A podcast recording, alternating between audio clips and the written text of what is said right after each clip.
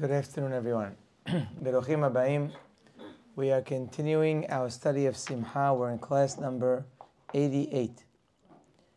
Today's class has been generously sponsored Le'elui Nishmat Binyamin Ben Simbol Alav Shalom by our good friends Ezra and Meirav Abadi and family, and also Le'elui Nishmat Natalie Nava Bad Denis, Natalie Betesh Shalom the third yahrzeit by Michael Batesh and children. Be'ezrat Hashem, today's class and all the growth that comes from it will be La'ilui Nishmatam. We are in the middle of the Amidah and we're discussing the words Velohe Avotenu. We already had two classes on the subject. Today will be our final class. We spoke last time about the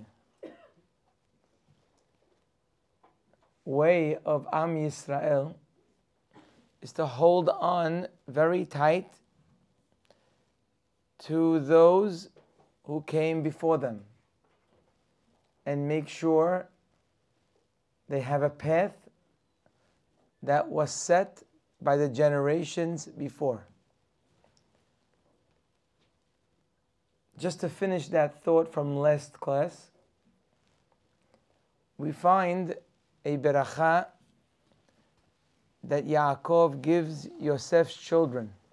It's one of the more famous berachot in the Torah.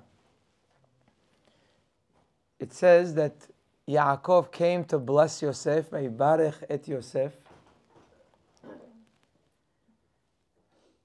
And the blessing, I'll get to the end of the blessing, it says, Vaybarechem bayom hahu lemor. He blessed them on that day. Look at this beautiful blessing. Becha yevarech Yisrael lemor. Which means that those who come to bless their children going forward, when they bless them, they will bless them through you. And they will say the following words Yesimecha Elohim ke'Ephraim v'chim This will be the blessing that the Jewish people will bless their children. They will tell their child, May Hashem help you become like Ephraim and like Menashe. This is the beracha that we, till today, bless our children with the teachings of, Yitzha, of Yaakov Avinu, with, with his instruction, we continue to bless our children to be like Ephraim and Menashe.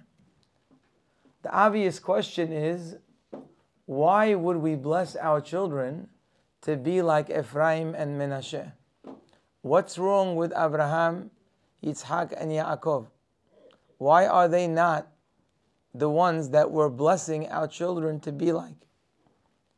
Especially if you look in the Torah, you will see that in Parashat Lech Lecha, Hashem told Abraham Avinu, "Ve'nivrechu becha kol mishpechot ha'adama," which means all the nations, all the families of the earth will be blessed through you. And Rashi over there explains Adam Omer Libno, a man will tell his son, Tehe ke Avraham.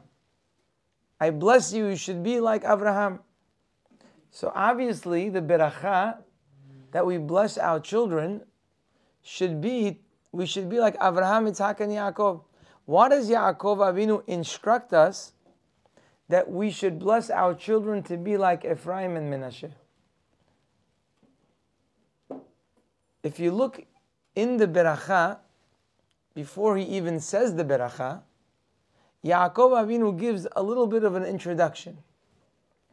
He says like this: Ha Elohim, which means the God, Asher hithalechu avotai lefanav. The God that my fathers walked before him, Avraham veYitzhak. Who are my fathers, Abraham and Yitzhak. Ha Elohim, the God, Haro'e Oti, that has been leading me, Me'odi, from the beginning, Ad Hayom Hazeh, till today. So when he speaks, he doesn't just say, God bless you. That's what we say. He doesn't say that. He says, God who is the one whom my fathers have been following and also who has been leading me. And then he blesses the children. And look at the blessing he says, Ve'yikare bahem, and may my children, your children, Menashe and Ephraim, should they be called Shemi by my name, Veshem Avotai, and the name of my fathers, Abraham and Yitzhak. So you see, in the introduction to the Beracha, he keeps talking about his fathers and himself and how that relates to Menashe and Ephraim. The Seforno says, what does it mean that their name should be following my name?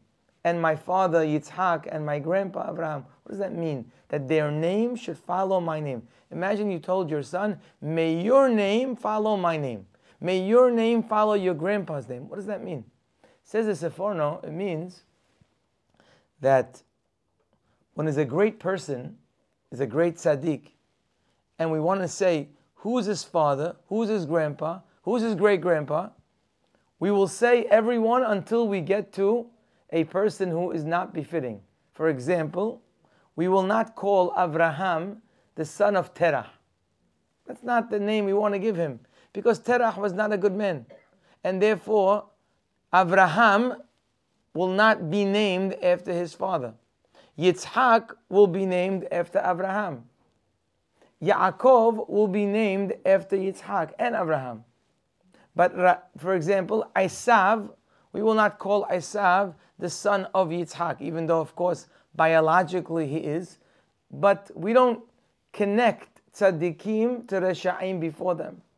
Or the opposite, we don't connect Resha'im to tzaddikim before them. So when it says you should be named after me and my fathers, it means you should be following our ways, and therefore you will be considered a worthy of being continuing the line. That's what the Seforno says. In other words, in other words, he's blessing Menashe and Ephraim that they should continue to be the sons of Abraham, Yitzhak, and Yaakov. And that is the blessing that we give our children. We give our children the blessing that they should continue the lineage of Abraham, Yitzhak, and Yaakov. They should follow the Avot, that came before them, and through that they will get the blessing of Abraham. Just blessing someone to be Abraham doesn't really have much of a strength to it. But blessing someone that they should go in the way of Abraham and they will get the blessing of Abraham, that's a beracha that Yaakov says, we bless our children. So that means every time we're blessing Menashe, uh, excuse me, our children to be like Menashe and Ephraim, what we're really trying to tell them is, we bless you that you should hang on to the Avot, just like Menashe and Ephraim did. And with that, they will be deserving of all the berachot.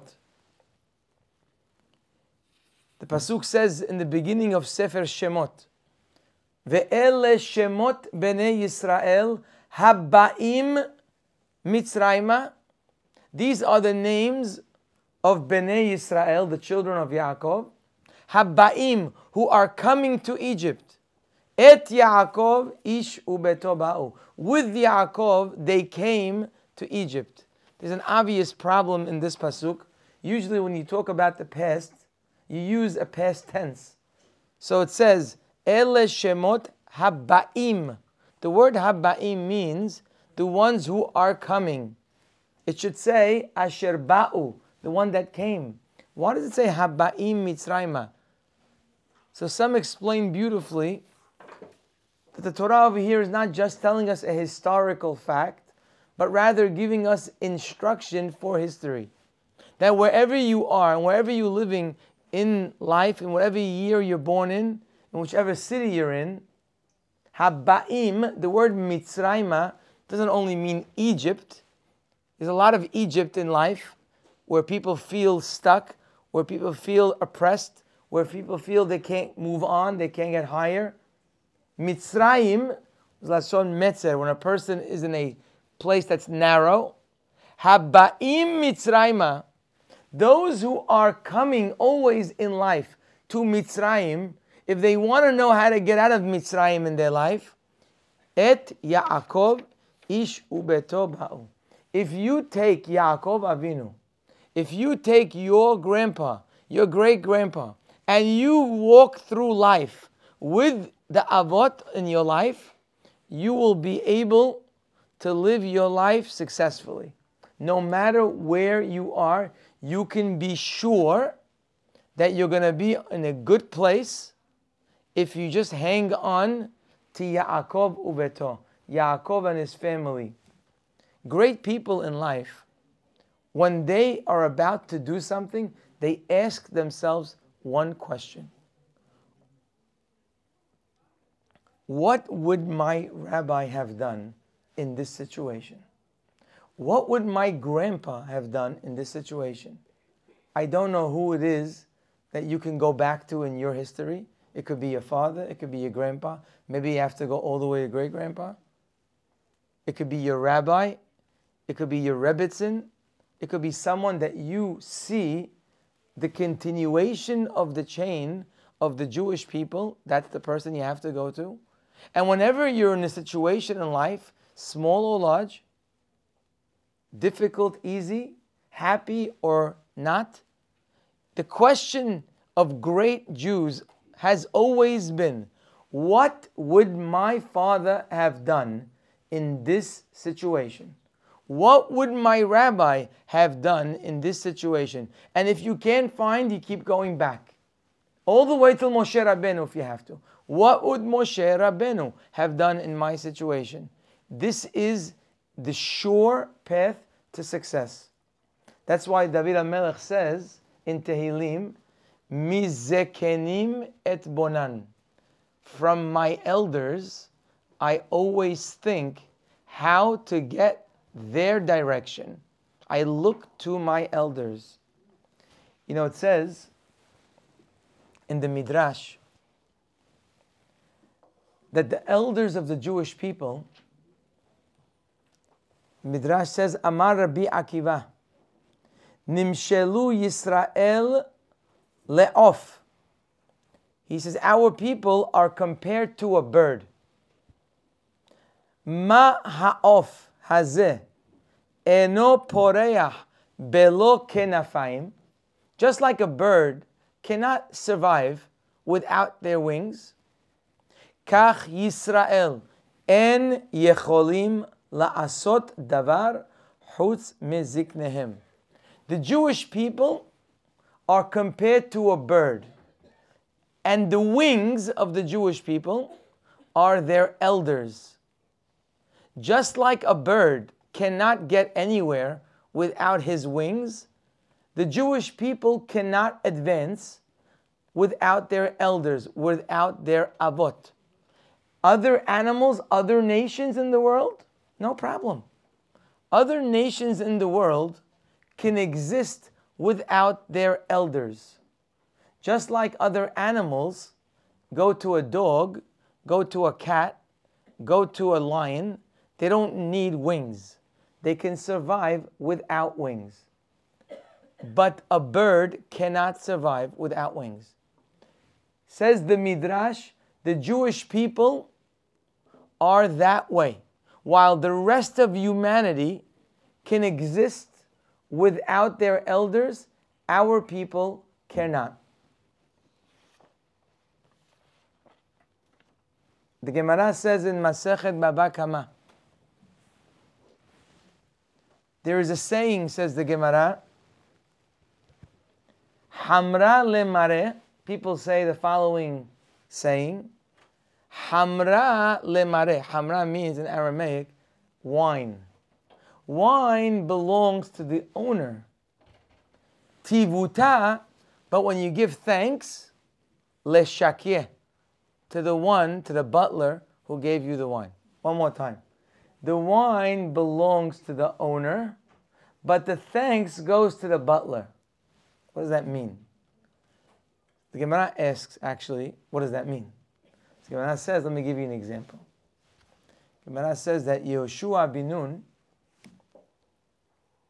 as the Pasuk says in Devarim, Vihoshua bin Nun, Male Ruach Chochmah. He was a man full of the spirit of wisdom. He was the one who followed Moshe Rabbeinu. How did Yehoshua get this chokhmah? Says the pasuk, "Ki samach Moshe et yadav alav," because Moshe he put his hand on Yehoshua and he taught him. Where did Yehoshua get his wisdom from? From Moshe Rabbeinu. But wait, where did Moshe Rabbeinu get his wisdom from? It's not Moshe's wisdom. Moshe Rabbeinu's wisdom is not his. Hashem gave it to him. So sh- wouldn't it be more appropriate that it should say, and Yehoshua bin Nun was full of wisdom? Where's the wisdom from? Because Hashem gave the wisdom. Why does the Pasuk say he's full of wisdom? Because Yehoshua gave it to him. But guess what? Yehoshua, it wasn't his. It's like saying I rented my house from the real estate agent. That's not true. You rented your house from the owner. Maybe the real estate agent was the middle person to get you to get you to know the owner. Here it says you know how much you know where the, the wisdom of Yehoshua came from? From Moshe, not from God. Says the Gemara, that's what people mean when they say the wine belongs to the owner, but the thanks belongs to the butler. What are they trying to say? Let me tell you what they're saying. They're saying there's no question that the Torah belongs to Hashem. But Hashem made it and we'll see soon why, that the only way to get the Torah is you have to go through the butler.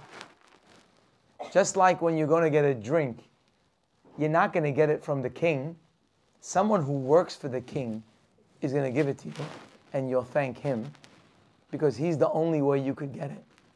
Hashem made this world that the Torah that he gives us is going to be only received through somebody in the middle. You will not be able to get the Torah by opening a book and say, well, this is the book that God wrote. So let me read his book. It's not like that. God didn't write books for us. God gave us a Torah from generation to generation, as we will soon see. You know what? We'll talk about it right now instead of we'll soon see.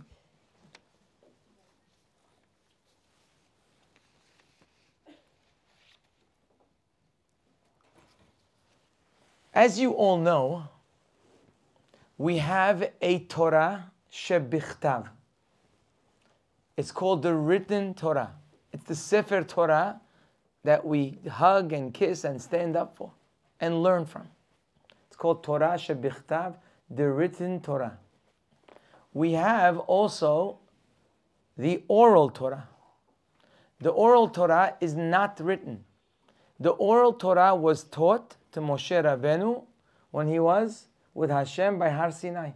For 40 days and 40 nights, Moshe Rabbeinu was being taught the oral Torah.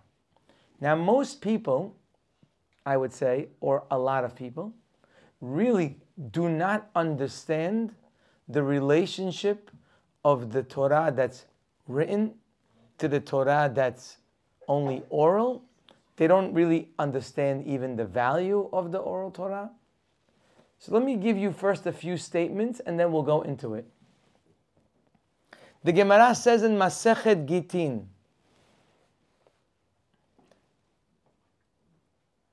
Lo karat Hakadosh Baruch Hu berit im Yisrael ela bishvil haTorah sheba'al peh. which means the covenant between us and God was only through the oral Torah. Interesting. So not only do we have an oral Torah, the Gemara is saying that that is the reason why we have a covenant with Hashem. Not the written Torah, the oral Torah. The Yerushalmi over there says, Haviv al HaKadosh baruch hu, Torah sheba'al peh, the oral Torah is more dear to Hashem mitorah shebichtav, from the written Torah. So as much as we love the written Torah, Hashem says, but I love the oral Torah more. In fact, the berit I'm making with you, Am Yisrael, is only through the oral Torah, which means the written Torah isn't going to cut our relationship. We need an oral Torah to make our relationship solid. The Gemara over there says there's a halacha that one is not allowed to write the oral Torah. You cannot take the oral Torah and write it down. And if we see in history at some point where they wrote it down, the Gemara says that was a desperation move. Out of desperation, they had to write it because they went into exile all over the place. They were afraid they would lose the basic principles of the oral Torah. They wrote it. But that was not a good thing because you're not supposed to write the oral Torah. It's supposed to stay oral, only by word of mouth. You're not supposed to write it. Now, by the way, it's important for everyone to know the following piece of information that unfortunately many people just are ignorant and don't realize. I'll just eh, I'll tell you a story happened with me, but I'm sure it's a story that happens all over the place, whether it's actually said or it's thought about. A fellow came to me years ago, right after Tefillah and Shabbat. He comes over with his son, and they're having this big argument.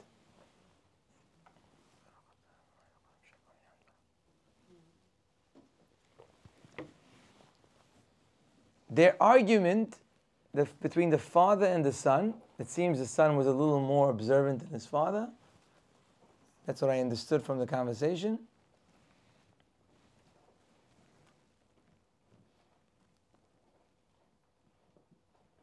And the father came over to me and says, Tell me, where does it say in the Torah that you can't put on lights on Shabbat?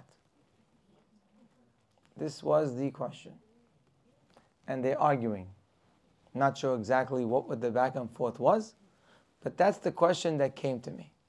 Rabbi, tell me, he says, I keep the Torah. Tell me where it says in the Torah that you can't put on lights on Shabbat.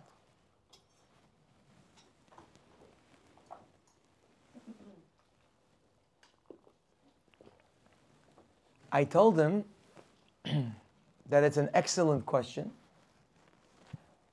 but I'm going to ask him first a few questions. That's what good Jews do. If they get attacked, they attack back. Why do I have to have the pressure? You answer the question. I said, I want to ask you a question. Show me where it says in the Torah that you should eat meat that was slaughtered by with a knife at the neck of the animal. I said, I know you only eat kosher. Of course, you have a kosher home. You would never eat a piece of meat that's not kosher. Could you please tell me where it says in the Torah that you're supposed to eat kosher. So obviously he didn't know the answer, but I helped him. I tell, I'll tell you where it says.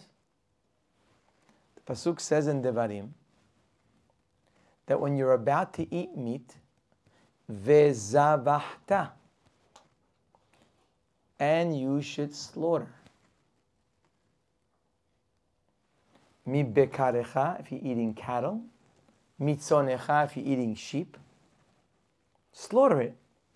How? You know, you know the Torah doesn't come with pictures. There's no visual aid in the Torah. So it says vezavahta. Okay, so what do you want me to do? How? How should I do it? So the pasuk says, listen to these words. Ka'asher tziviticha. You should slaughter it like I commanded you. Okay? Go ahead. What are you supposed to do now? Where do you slaughter it from? What do you use to slaughter it? What, what do you cut? How? You know how many halachot there are in Hilchot Shahita? How to slaughter an animal? The place, the, the, the, the, the, item you're slaughtering with, the way you do it. All of that is in the words, like I commanded you. Commanded you where? Is, it is it written somewhere else in the Torah? No. Hazal say, Limadnu sheyesh tzivui. From here we see there is the right way to slaughter. Vehen hilchot shechita shene'emru leMoshe b'Sinai. Tziviticha is referring to when I told you on Har Sinai how to slaughter. Moshe, remember how I showed you how to do it? That's how you do it. Now, anyone reading this book cannot understand from the book how Moshe Rabbeinu was taught how to slaughter it. It's not written.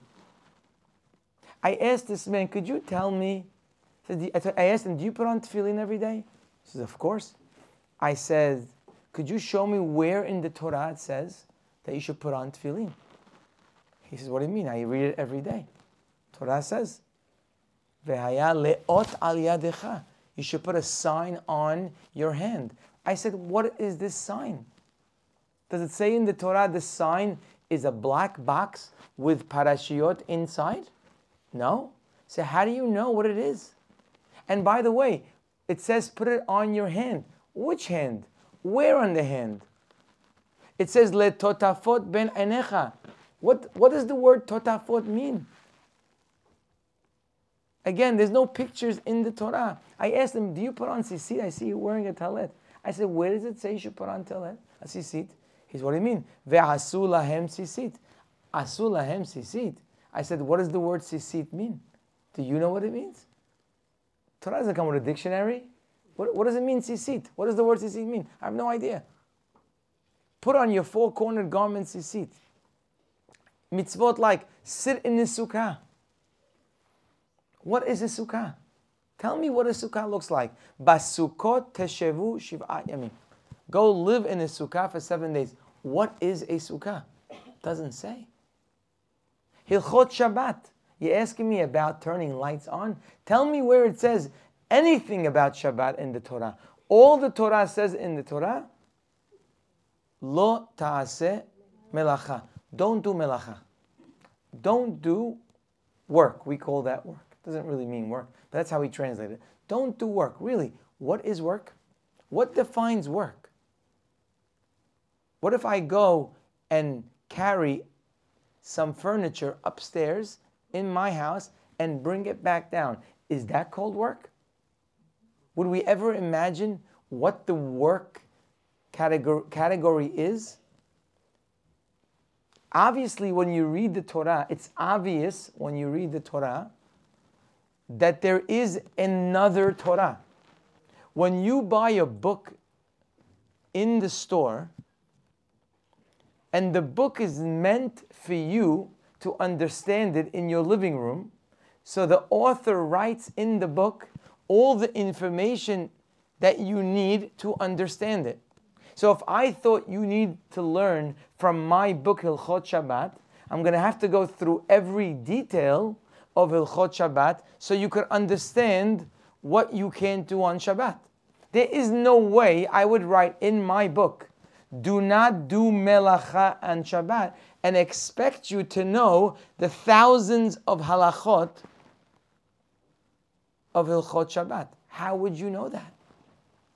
So when you see a book written the way the Torah is written, it's clear that you cannot rely on this book. It says, honor your father and mother. Oh, that's an easy one. What does it mean to honor my father and mother? What are the boundaries of that honor? Let's say, for example, my mother wants me to become a plumber. I don't want to be a plumber. Well, it says, honor your father and mother. Well, guess what?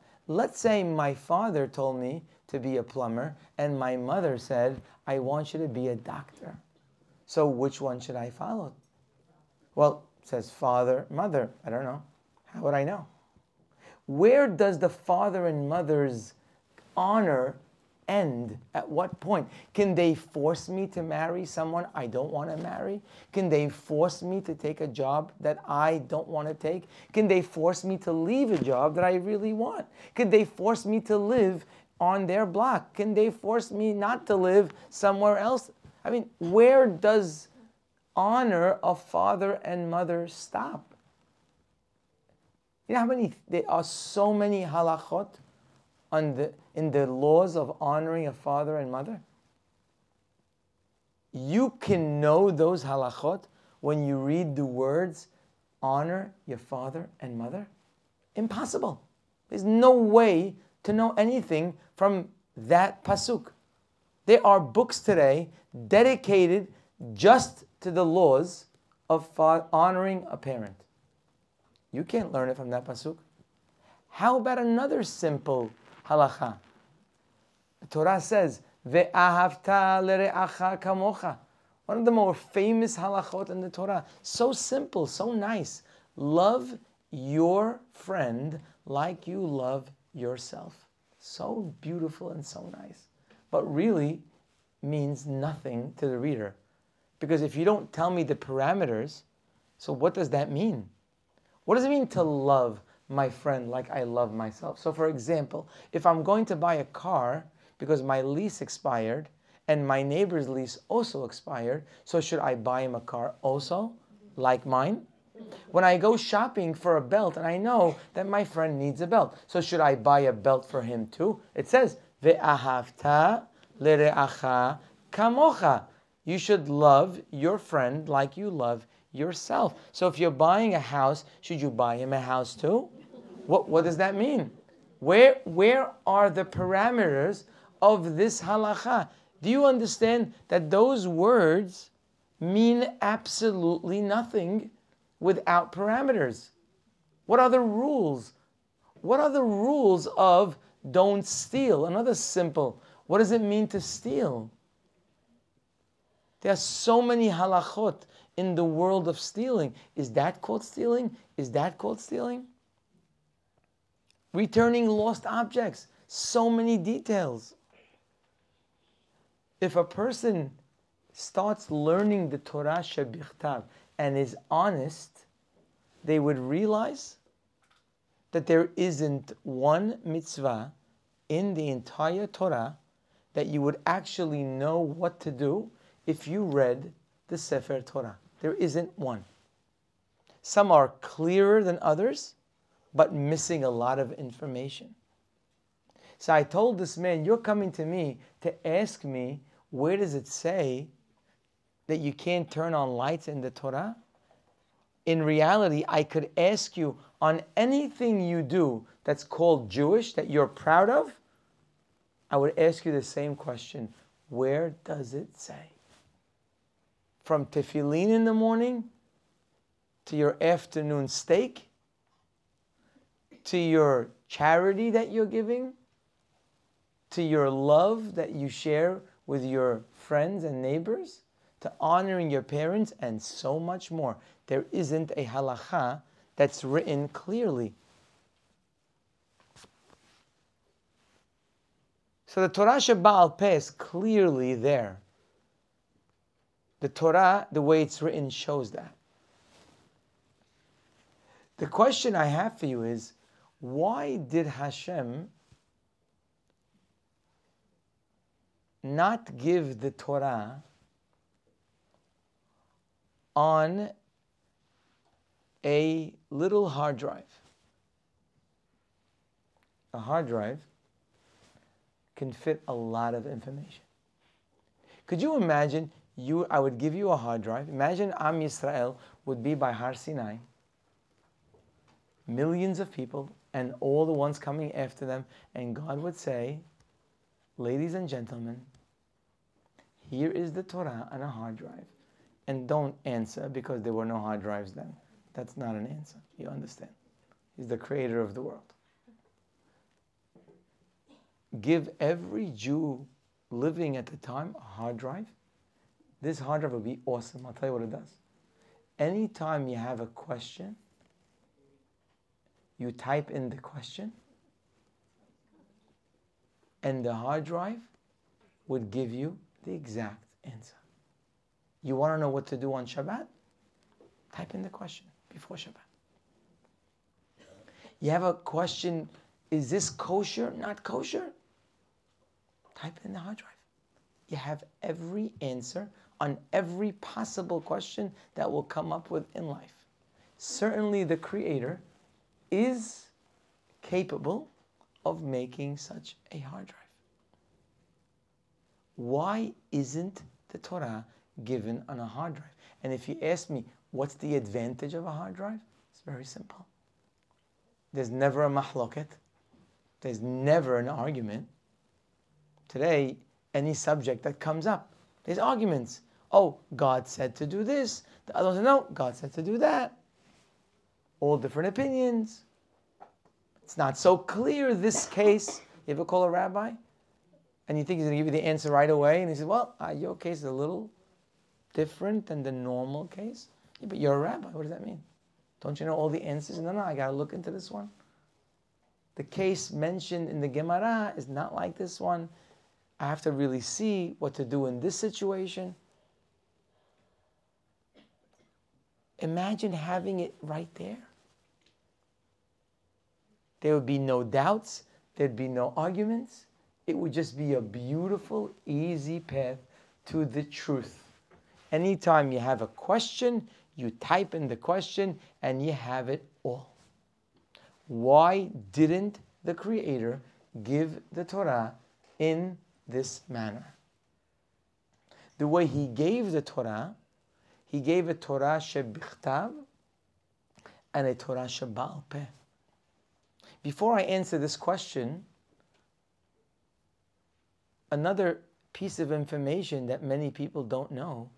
Most people look at the Torah and the Torah Shabbal Peh, that the Torah Shabbal Peh is the explanation to the Torah. But in reality, it's a little different than that. It may explain the Torah, but it's really much deeper than that. First of all, you should know that the oral Torah, Torah Shabbal Peh, was given before the Torah Shabbakhtav. It's not like Hashem gave us the Sefer Torah and gave us an explanation to it. That's not what it is. In reality, Hashem gave us the Torah Shabbal Peh first. The written Torah was only written after 40 years when Moshe Rabbeinu wrote the Torah before he passed away. So in 40 years, what did Moshe Rabbeinu get on Har Sinai? Not a Sefer Torah. He did not come down with a Sefer Torah. He came down with Torah Shabbal Peh. And in the desert, for 40 years, when our nation was learning Torah, was called the generation of Chokhmah, Dor De'ah.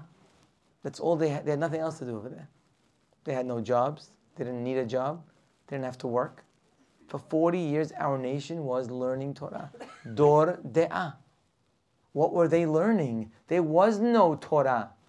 They were learning the oral Torah. Moshe Rabbeinu would sit down with Talmidim. There was a whole system of how he would teach. He would teach Aharon, he would teach his children, teach the elders. They would go teach. How would they teach? They would sit in a room with their Talmidim. The rabbi would sit and he would say, Rabotai, on Shabbat, there's something called a melacha.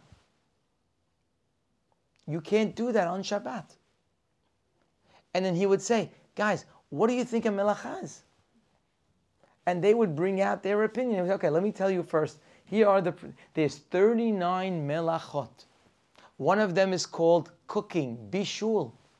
And someone would raise his hand and say, but Rabbi, Rabbi Moshe Rabbeinu, wait, hold on. What is, what is bishul? He would say, what do you mean? It's cooking. Yeah, but what temperature is called cooking? And Moshe Rabbeinu would say, great question. Let me share with you what temperature is called cooking. Well, Moshe, Rabbeinu, I have another question. Hold on, time out. What if something is already cooked and now it got cold? So now, what if I reheat that? Is that called cooking? Ah, that's a great question. Let me share with you how to look at it. What, oh, Moshe, hold on. What about cooking with the sun? If it's very, very hot out, and I put an egg outside in the hot sun and it fries, is that called cooking? And they would discuss that. And Moshe would say, Well, why do you think it's not called cooking? You're asking a question, is it called cooking? Why not? I mean, the, the egg is ready to eat. Well, some would say, well, maybe it's not the same quality as the heat of the fire. Maybe the heat of the fire is much more cooking than the sun. And maybe that's not the quality of cooking that we're looking for. This discussion doesn't end. What about this case? What about that? This is the way the Torah was taught from its inception. They would be a rabbi, they would be Talmidim, and they would have discussions, and the rabbi would ask them, What do you think? And you have a question. So, what are your two sides of looking at it? How to understand it? And if he had a mesorah, if he had a tradition on the question, he would say it. If he didn't have a tradition, they would discuss it. Oh, maybe it's like that case that we learned last week. Remember last week we learned about that? This is like that one. And one would say, no, no, no, that's different. It's not the same thing. Remember, it's different because of this part. And it would be continuous. That's what our nation was doing for 40 years. No Sefer Torah. There was no Torah Shebichtav. So the oral Torah actually was the main Torah. So if you ask, what is the relationship between Torah Shebba'al Peh and Torah Shebichtav? It's not, oh, this one explains that one. It's not like that. Again, it definitely does explain a lot of parts, but it's much deeper than that. If you would go hear someone speak in public, and they would speak for an hour, about many different points. And you got very, very excited about what that person had to say. So much information, so much content, stories, halacha, musar. After he's finished, your friend walks in. And you say, Oh, you missed it. You missed it. It's Shabbat, not recorded. You missed it. That was probably the greatest hour of Torah I ever heard in my life. Oh, you're killing me. What should I do? He said, I saw the rabbi was reading from a piece of paper. Maybe if he'll give it to you, you'll at least understand what he said from the paper. He says, Great idea. Runs up to the rabbi, says, Chazak Baruch, Rabbi, I heard it was unbelievable. I wasn't here, but I really want to know what you said. Would you mind to give me your paper that you're reading from? The rabbi says, Of course. My pleasure. Oh, he was so happy. He gave him the paper. Comes back to his friend. He says, I got the paper. I got it all. He sits down, starts reading the paper. Bullet point number one. Gemara Masechet Shabbat. Daf Yud Gimel. Period. Bullet point number two. Shulchan Aruch Ora Hayim in Siman Kuf Pegima. Period. Story with Rabbi Yohanan and Resh Lakish in Masechet Ta'anit. Period. The guy reads the whole thing. It's like 25 bullet points and doesn't understand a word. He goes to his dear friend who was so enamored and excited by this hour speech. He says, Tell me, this looks like anything valuable to you? There's nothing here. It's just it's just quoting pages and different addresses and saying a story about this one. What did you learn from this paper? Now, what happened here? What happened here is there's a man who took a piece of paper. The paper was meant to be bullet points of much more information. The rabbi knows a lot more information. He didn't want to forget the information, so he put bullet points. But the bullet points don't represent everything he said. It's just a little bit of a reminder he shouldn't forget what he knows. That's why he wrote those bullet points. He didn't write that paper so a person could pick it up and learn from it. You could tell from a paper who it was written for. If he wanted to give the person all the information, he would write everything out and explain it. But he didn't do that. He wrote a paper that was bullet points for himself. That is really the relationship of the Torah shebichtav and Torah Shebal. The real Torah is the oral Torah. That is the Torah. The written Torah is like bullet points so that you don't forget the concepts. So it gives you in summary what it is. But there's no way you could learn from it unless you have someone teaching you. The way Hashem gave us the Torah is that we would get these bullet points but we would have to go to learn from our father, from our grandpa, from our rabbi, from his rabbi. That's the only way you're going to be able to learn the Torah. You need to go to your avot. You need to go to your fathers before you. That is the way the Torah was given to Am Yisrael. Now, if you ask me, why didn't Hashem give us everything written? Wouldn't it be easier? Wouldn't it be better? Answer is, I'm sure there are many answers to this question. I do not come here to tell you that I know everything that Hashem thought about when He did this. But clearly, one of the answers is that when you learn Torah from a book, it's dry. It's on the shelf. I one time went to a lawyer's office. It's going back 20 years. And I'm sitting in this conference room and I see all these books all around.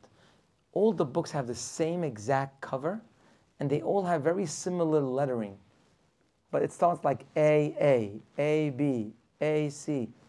The whole room has all these books and they seem to be in order with all the number and the lettering.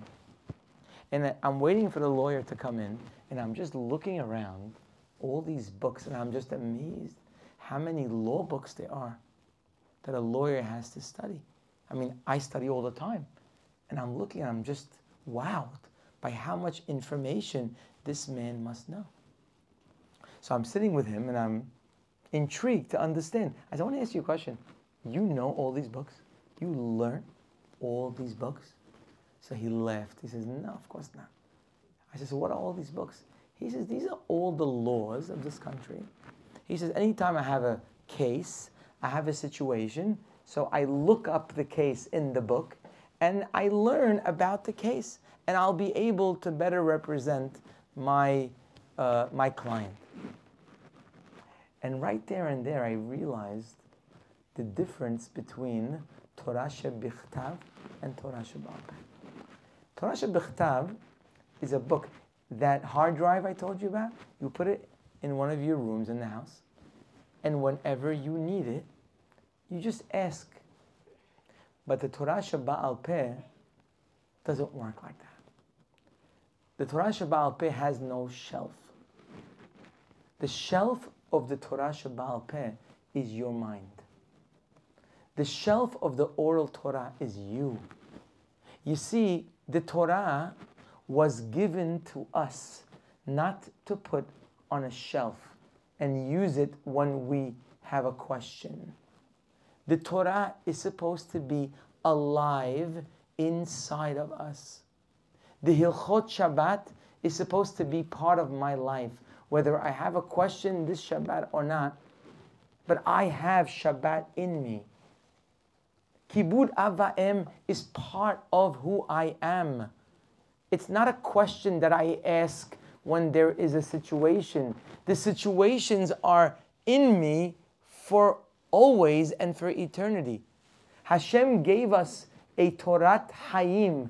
It's a Torah that lives inside of me.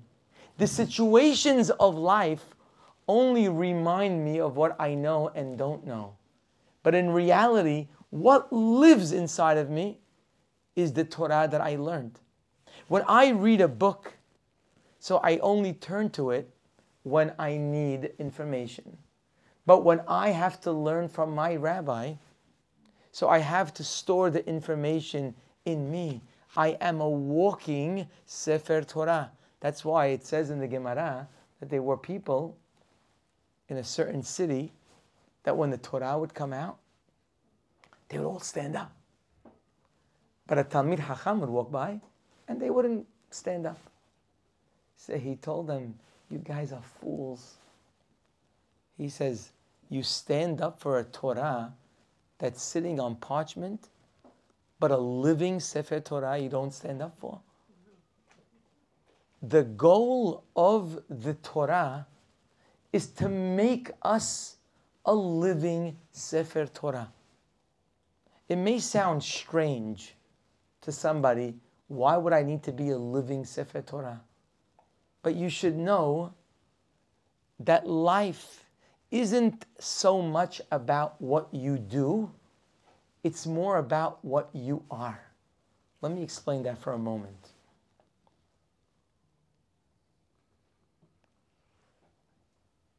Life isn't about doing kindness, it's about being a kind person. It's a very big difference. The goal of life is not to do kindness. The goal of life is to be a kind person. It's a very big difference. And if you ask me what's the difference, I'll tell you. First of all, it's possible to do kindness and you're not kind, like we see all over the place. People do kindness for many reasons. I do kindness to you because I want something back from you. I do kindness because I want people to respect me. I do kindness because I want people to marry my daughter. I do kindness for many reasons. I'm not necessarily a kind person. That's why there are many people that do a lot of great things for the community, and it could be in their own homes, they're not so kind. And their wives like scratch their head, I understand. Everyone comes to you for help. But in the house, you're like, not really so kind. What happened to you? Now, the answer might be in his mind that, oh, really, I'm a kind person, but in the house, it's harder for me. But let me tell you the real answer. The real answer is that you're not a kind person. And you do kindness when you're on stage. When you're on stage and the curtains are open and people are watching, so you'll do a lot of beautiful things. But when they close the stage and now you're behind closed doors, so the real you may the real you come out. And the real you is not so kind. That's a reality. That's why the Arizal says that in Shamayim they have a special lane for people who are Baalei Hesed. There's a special lane for kind people. And he writes that a kind person is going to go to Shamayim after 120 He's not such a great person, but one thing he has, he was a big, big, big philanthropist. He was the address for kindness on this planet Earth. So he sees, luckily for him, he sees this is a lane for Baalei Hesed. He's so excited. In this lane, you don't have to ask, answer any questions. They don't ask you anything about your life. You just go straight through. Okay, so he's ready to go through. He's walking through. Somebody comes and says, Hold on, stop. Where are you going? He says, look, it says Baalei Hesed. That's me. I'm going through. He says, you're Baal Hesed? He says, well, you guys don't know people like me? He said, don't you know what I did? He said, what'd you do? He says, I built hospitals, I built yeshivas, I built old age homes, I gave charity, I gave people all kinds of help with my money, with my time, with my advice. I was the Hesed address of the world. They said, no, oh, we know all about those things. But to get into this lane, we don't look at any of those things. He says, What? I mean, you don't look at any of those things. What do you look at then? You don't look at the yeshivas I built? At the money I gave? At the people I helped? So what do you look at? He says, Over here we look at one thing. How did you treat your spouse? He got off the lane right away.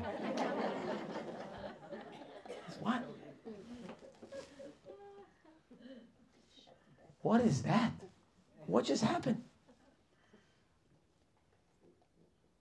It doesn't mean they won't give you reward for the good things you did. But this lane is for Baalei Chesed, you're not a Baal. Move on. Somebody, I once actually said this in a wedding, under a chuppah. Never again. But after the chuppah, a week later, a guy calls me up. He's, Rabbi, I have to meet with you. I'm keeping it inside for a week straight. I have to talk to you. So I saw it was like pikuach nefesh. It was really, it was like I felt like Hatzalah. I ran to shul to meet with the guy. I said, what's wrong? He says, you know, last week at that wedding, I was there. I was listening. I said, okay, great.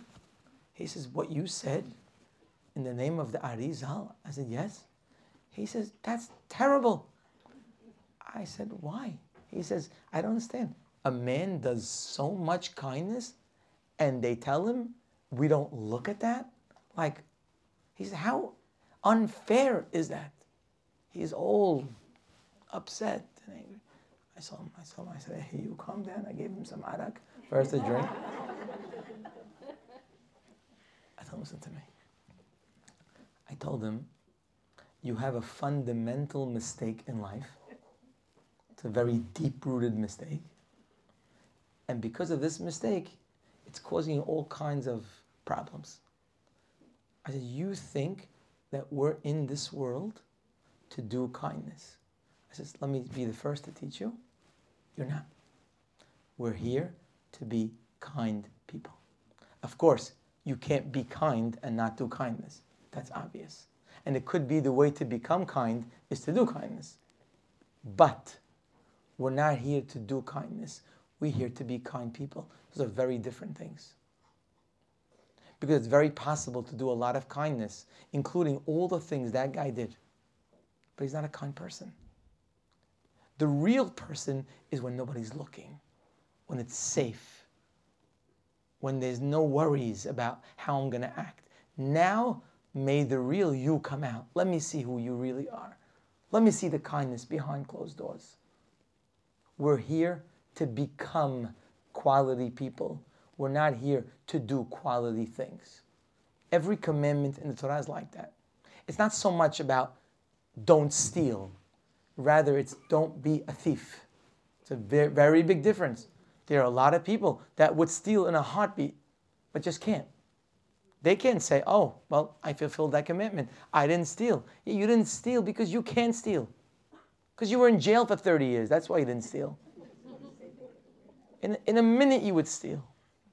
You know how many people of us would also steal if we had the chance to steal a lot of money and nobody would ever know, guaranteed. Imagine I told you you could take billions of dollars right now from this little security box. Nobody guaranteed would ever know. Nobody would ever know. Ah, be, it'd be a hard test. People don't steal because they don't want to be on the front pages of the New York Times. People don't steal because they're afraid of the, of the police department. They don't want to go to jail. But in essence, they're thieves. They would steal any time. They just can't. That's not what Torah wants from us. Torah doesn't want us not to steal. It wants us not to be thieves. It doesn't want us to honor our parents. It wants us to be the type of people who live with that understanding and live with that kavod. It's a very big difference in how you approach Torah. Torah isn't meant to be a book of what you do. Torah is meant to be a book of what you become. You need to become a different person. Now, if the situation comes up and what you became will be able to be presented in the physical reality, so then you do it. But it's more about you than about what you do. Torah Shebichtav, the written Torah, is a book you turn to when you need to know what to do. But Torah Shabba'al Peh is the Torah that lives in you. It makes you a different person. Whether you have the chance to steal or not, when you learn about stealing and you learn about what's right and wrong and you argue about it and you scream about it and you take a position about it and you hear what they say about it, you know what happens after you learn that? You become much more sensitive to honesty and to stealing. When you learn about lost objects and returning lost objects, and you argue about it and you learn about it, it makes you a person that would return a lost object. Whether you actually find it or not, that's not really so important. But you've become a certain type of person.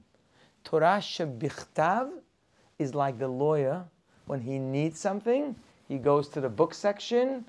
What's the case? Oh, the car hits pedestrian. Let me see what it says about that. Torah doesn't live in him. The law doesn't live in him. It's something he uses when he needs to know something. But Torah Shabba'al Peh was given to us orally so that when we sit to learn, it has to come through learning. It has to come through back and forth. It has to come through arguing. When you do that, the Torah becomes, but like, the, like it says, Ki im betorat Adonai hefzo. First parak of Tehillim. It says a great man, he wants Torat Hashem. Up Torato yehge yomam valayla. Hazal say it becomes your Torah. It starts as Torah Hashem, but it's meant to become your Torah. You're supposed to be that person. Whether the situations in life arise or don't arise, that's a side point. Torah Shabbal Peh makes us own the Torah. Hashem doesn't want a reference book. He wants you to become a different person. And by the way, you could see it on people. I one time had an experience with a certain fellow who afterwards I found out, I didn't know when I started learning with him, it was going back years, that uh, his shalom bayit was really horrendous. He was coming to learn every day. And uh, I saw his wife like probably five or six months after. And she says, Rabbi, what are you teaching my husband? Now, I'm, I'm always hesitant to answer that question because I'm not sure where she's coming from. Either she wants to like kill me or she's saying, great, I don't know. So I just try to say, oh, I'm not sure why. Like what? Just try to understand where she's coming from. So she says to me, uh, He's a different man. The way he talks to me, the way he treats his children, I find it to be a little more calm. He's not perfect. So what are, you, what are you learning with him? What book is that? So honestly, that year, we were learning Hilchot Berachot. What beracha do you make on chickpeas? That was like a subject. Took a few days to get that. What beracha do you make if you crush the chickpeas? Now you came and see chickpeas. It's a whole discussion. That took a few weeks right there. The whole three, four months we're learning the halacha of what beracha to make on different foods. And she's sitting there and saying, So, one second. You're learning the beracha on chickpeas? and my husband became a chickpea? Like, what, what happened then? What, like, what happened? Uh, what, what are you saying? Like, all right, tell me the truth. What are you learning with him? You could tell me. I won't learn it if you don't. But what is it?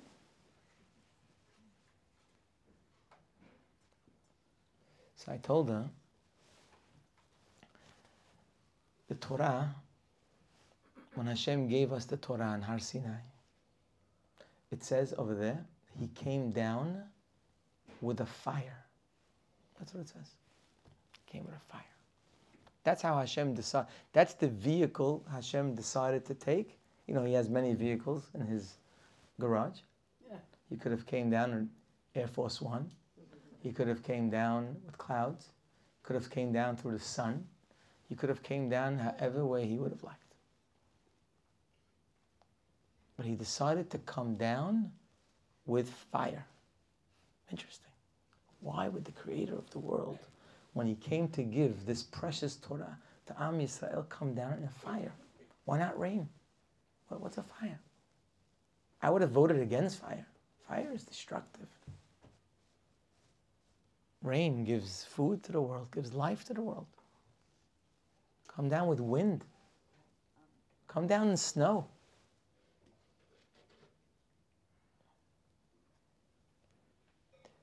Fire is very unique in that it destroys like many other things destroy. The wind could destroy, water could destroy. We've seen damage from water, we've seen damage from the winds. Earth can destroy, and fire could destroy. But there's something very unique about fire that doesn't exist in anything else. And that is that when fire burns something, when it destroys, it makes it a piece of fire. When water destroys, it doesn't make it a piece of water. When wind comes, it doesn't make it a piece of wind. When earth destroys, it doesn't become a piece of earth. But when fire destroys, it makes that a piece of fire. I told this woman, I said, when someone learns Torah and they're fighting for the truth of any subject, I said, they're getting attached to the fire of Torah. And when you get attached to the fire of Torah, you become a piece of Torah. You become a piece of fire. And it's only a matter of time that you become a different person. It's not about what you do. You become a different person. So you could learn Hilchot chickpeas and you're getting calmer. Because the Torah is living inside of you. And the more you learn, and the more you commit, and the more you delve, the more the Torah is making a real change in the person. It's something we see literally every day. It's not anyone who's out there and sees it. I, I'm blessed to see it. It's clear. Torah changes a person, but not Torah shebichtav. You take a Tanakh and read every day one perek of Tanakh. It's beautiful. Tanakh is important, but Tanakh doesn't change your life. Tanakh is a book that you read and you get information. But when you sit to learn the oral Torah, Mishnah, Gemara, and you delve into it, you're a new human being.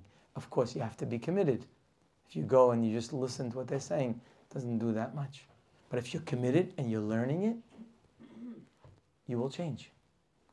That's why Hashem gave us the Torah Shabba'al Peh. Because the purpose of life is not to do right and to do good, but it's to be good and to be right. And that the Torah Shabba'al Peh gets. Why can't you write Torah Shabba'al Peh? Halacha says you can't write it. Why can I write it? Could you imagine what learning Torah was like in the good days before they had no choice but to write it? In the good days, you know what happened?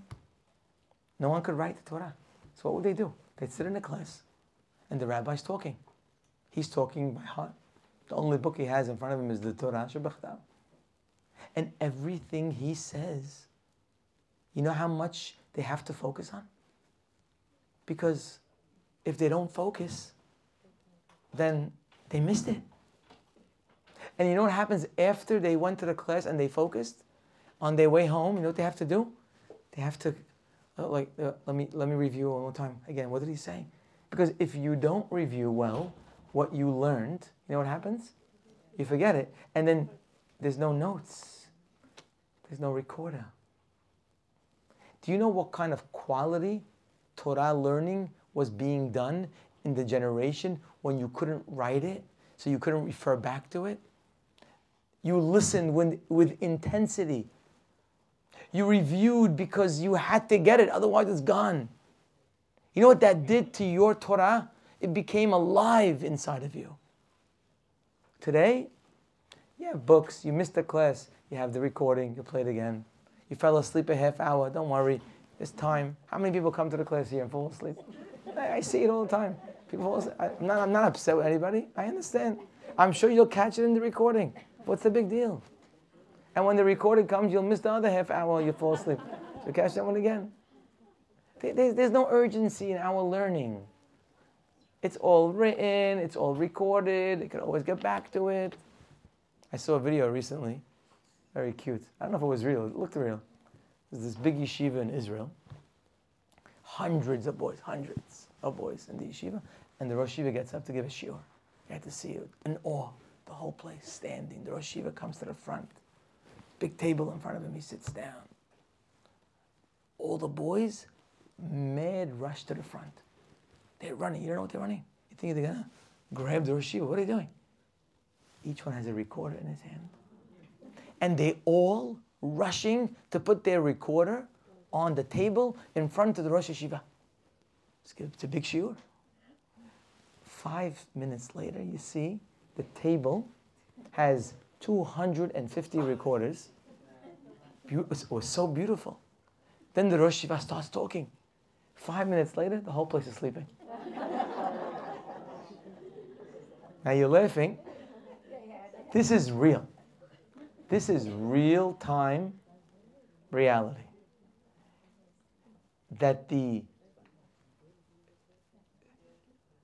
when when you have something to lean on, you never learn how to walk by yourself.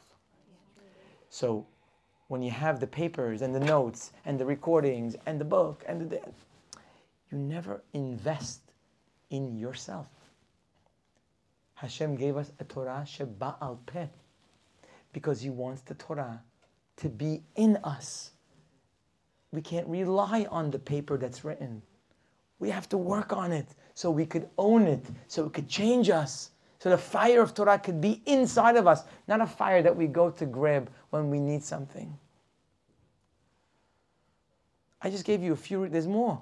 But for today, I'm going to give you the, another reason. You know what Torah Sheba al Peh does for us? It does something very beautiful. It makes us search for Avotenu.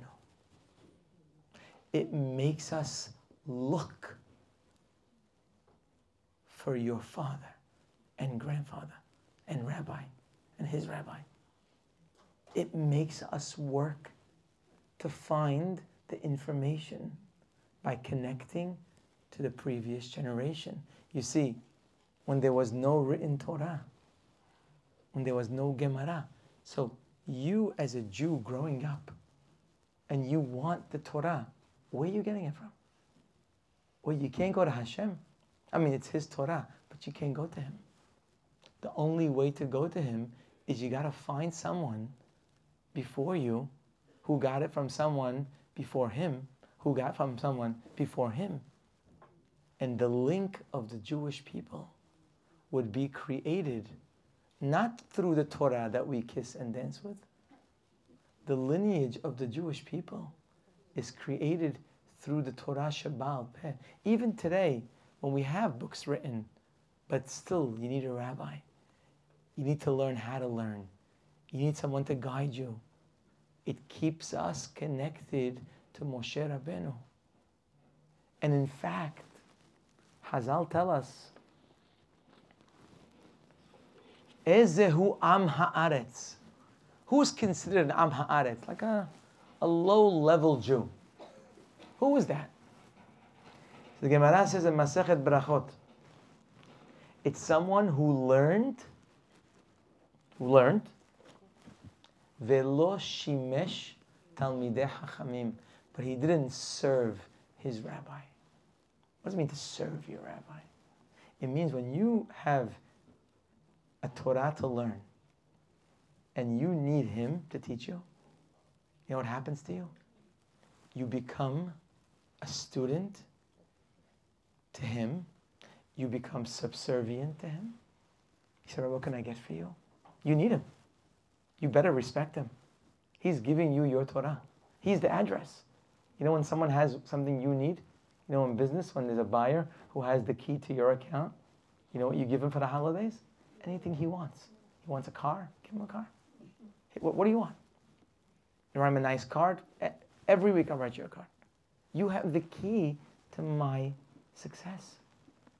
You know what happens when your rabbi is the key to today's world? Oh, you don't want to teach me? I'll go somewhere else. Oh, I have another book. I need, I need you.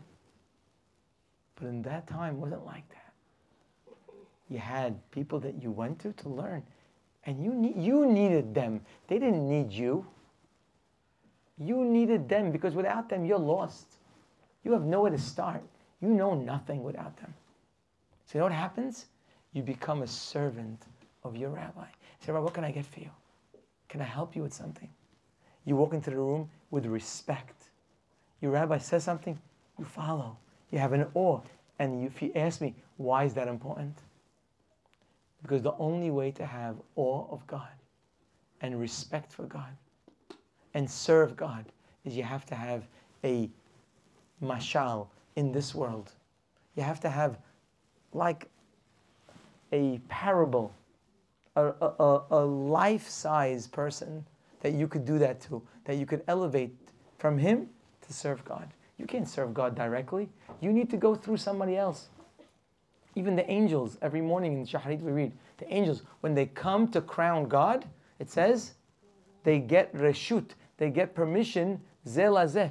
They give permission one to the other. You can't go straight to God. You need someone between. That's why God gave you parents. He gave you rabbis.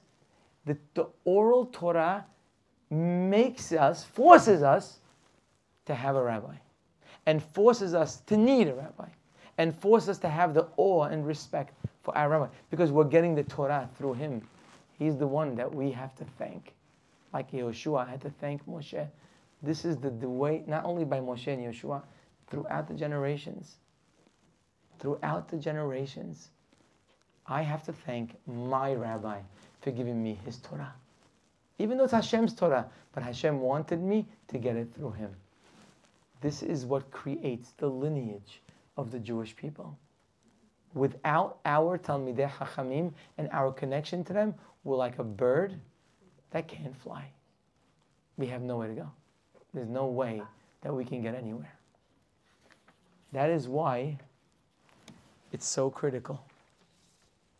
When we say in the Amidah Avotenu, when we say, You are the God of our fathers, it is our pledge that we will hold on to their Torah. Let me just share with you a beautiful Teshuvah of Rambam. The Rambam, as you know, is one of the greatest Jews that ever lived. He wrote many, many books. They're all on the shelves over there, on all subjects. One time, somebody sent him a question about a certain subject, and he wanted to know what's the halacha? Is it right? Is it wrong? So we have these teshuvot, these back and forth questions, answers. We have the actual teshuvah. So the person asked, Nishal min harav hagadol. He's saying, I want to ask from the great rabbi, Marana verabana Moshe. He calls him Moshe ben Maimon. What's his question? He told him about a certain person who, when he came to shul with his talit, they saw he has the entire parasha of Tzitzit from the Torah. Right? It says, The whole parasha of Tzitzit that's written in the Torah, he basically got someone to write it on his talet. Beautiful. So when you looked at his back, you would see the whole parasha of the tzitzit. And over there, he says, Gadol Ha'ir, the great person in that city, when he saw this man, he gave him a few words. He didn't appreciate what the guy was wearing. And that fellow didn't accept the rebuke. He said, What's wrong with it? What does it say you can't put in on your talet the parasha of Tzitzit? What's the problem? What am I doing wrong? So they sent the question to the Rambam. Is there anything wrong with someone writing the parasha of Tzitzit on his talit? Seems like a beautiful, beautiful ornament, very, very holy. Anything wrong with that? So the Rambam writes him back. He says, Ma'aseh. He says, this action, he says, is het, is a sin. Ve'en nachon klal. And it's not right at all. Mishne ta'amim, for two reasons. The first reason, I'm not going to go into it, it'll take us too much time. He goes through intricate halachot. If you could write pesukim in the, on, on, on, on, on a talit. He says, ve'od. Let me tell you why it's wrong to do this. Ki hazeh he says this action of writing the parasha of Tzitzit on someone's talet, who hadash is something new. Lo shamanu kamohu me'olam. We never heard of someone doing such a thing. Now, if you looked in the Torah, you wouldn't see anything wrong with it. But we don't, we weren't born yesterday. We have rabbis, we have parents, we have grandparents. If you never saw something, then it's wrong. Because if they didn't do it, well, you can't start. Judaism doesn't start with you. You're not smarter than people before you. So if you never saw something, then that's a reason why you shouldn't do it. You don't start taking on people a lot of times have ideas. Oh, let's do this emotional. Great, beautiful. What, you have a source for that? But why do you need a source for that? You do need a source for that. We weren't, we're not a nation that was born yesterday. We have Avotenu. Look at this look, amazing Gemara. The Gemara says, Ma'aseh be'Rabbi Eliezer. Listen to this. Masechet Sukkah. Rabbi Eliezer, it says, spent one Shabbat in the Galil in the north. Vesha'alu, I guess he's not from there. This great man came, Rabbi Eliezer, so they took the opportunity. You know, when you sit with a great person, you don't waste your time eating donuts. You try to get any information out of the person. So when they sat with Rabbi Eliezer on Shabbat, they took advantage. Vesha'aluhu shloshim halachot behilchot sukkah they asked him 30 questions in the halachot of Sukkah. I bet you don't even know 30 questions. They asked him 30 questions in the halachot of Sukkah. It must have been Sukkot time. Gemara says, Shtem esre amar lahem shamati. Twelve of the questions, he told them, I heard, I learned about that. Shmona Eser Asar Amar Lahem. For 18 questions, he said, Lo Shamati. I don't know. I never learned that one. Some say it was 18 that he knew and 12 that he didn't know. Fine, doesn't make a difference. So Amrulo, they were very surprised. They said to him, Kol devarecha? You mean to tell me everything you say Enan ela mipia shemoa. So everything you teach, everything you talk about, everything you taught us, it's only from things that you heard.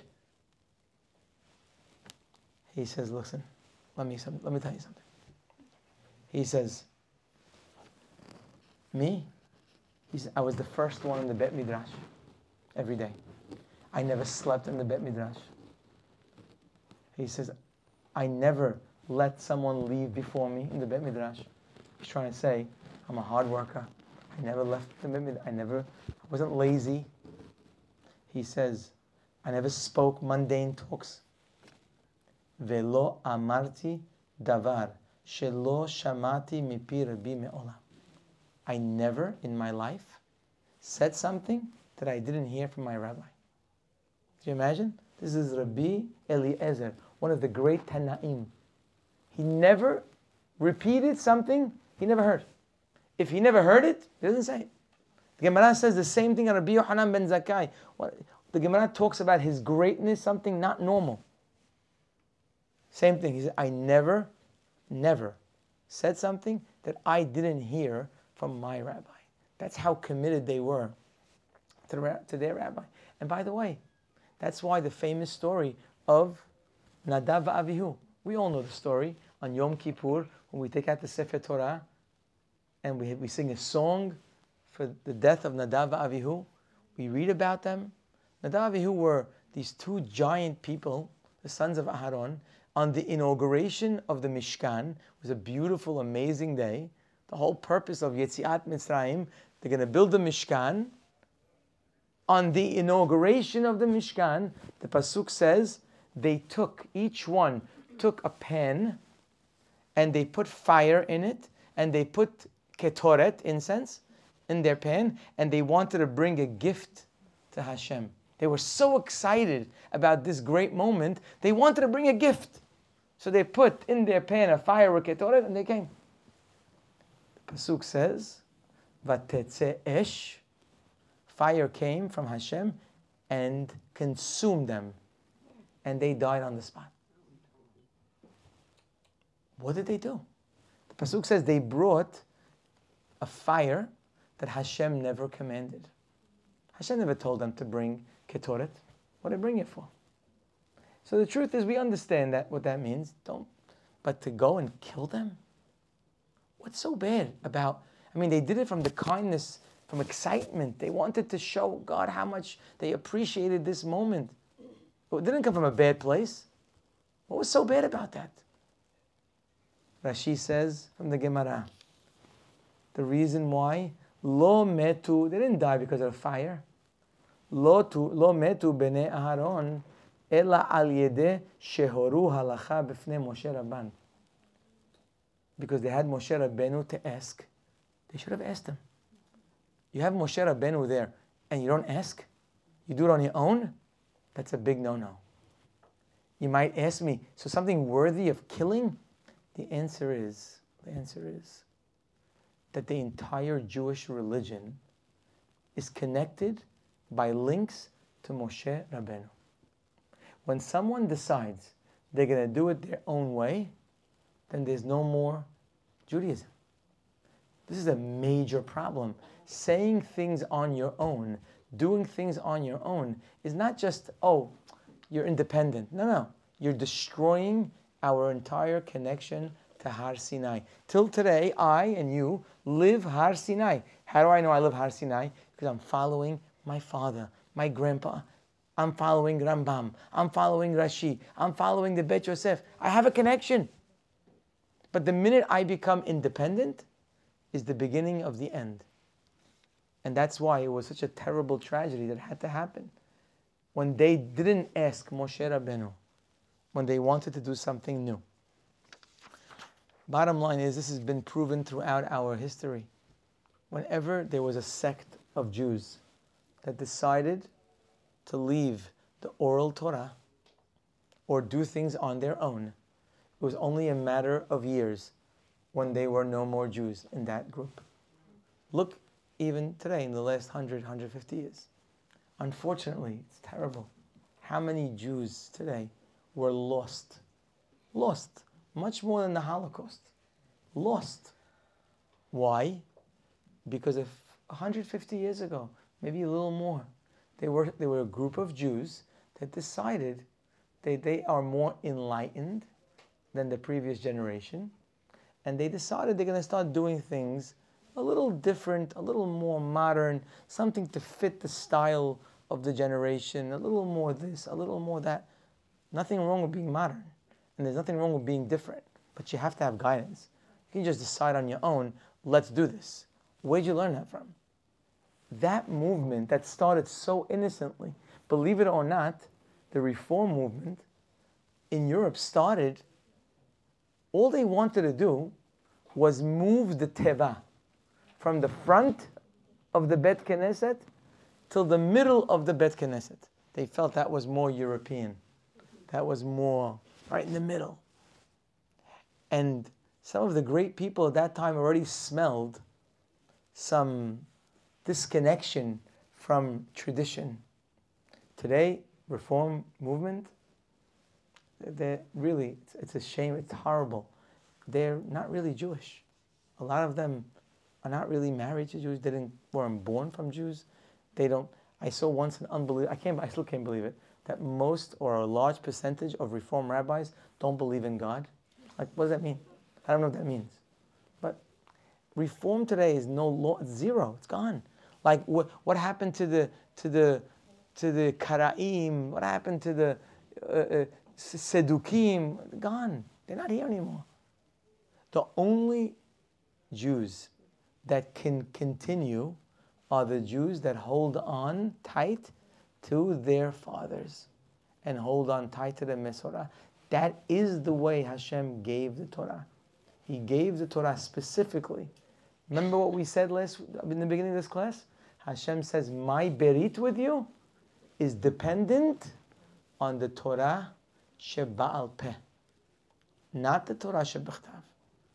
Torah shebichtav is not going to get you anywhere you need to hold on to your come in front of Hashem in our Amidah as a link to our fathers. Ezrat Hashem, we should find the right people to look up to and connect ourselves with them and be matzliach in becoming the Esh of Torah. Amen ve Amen. Have a wonderful day.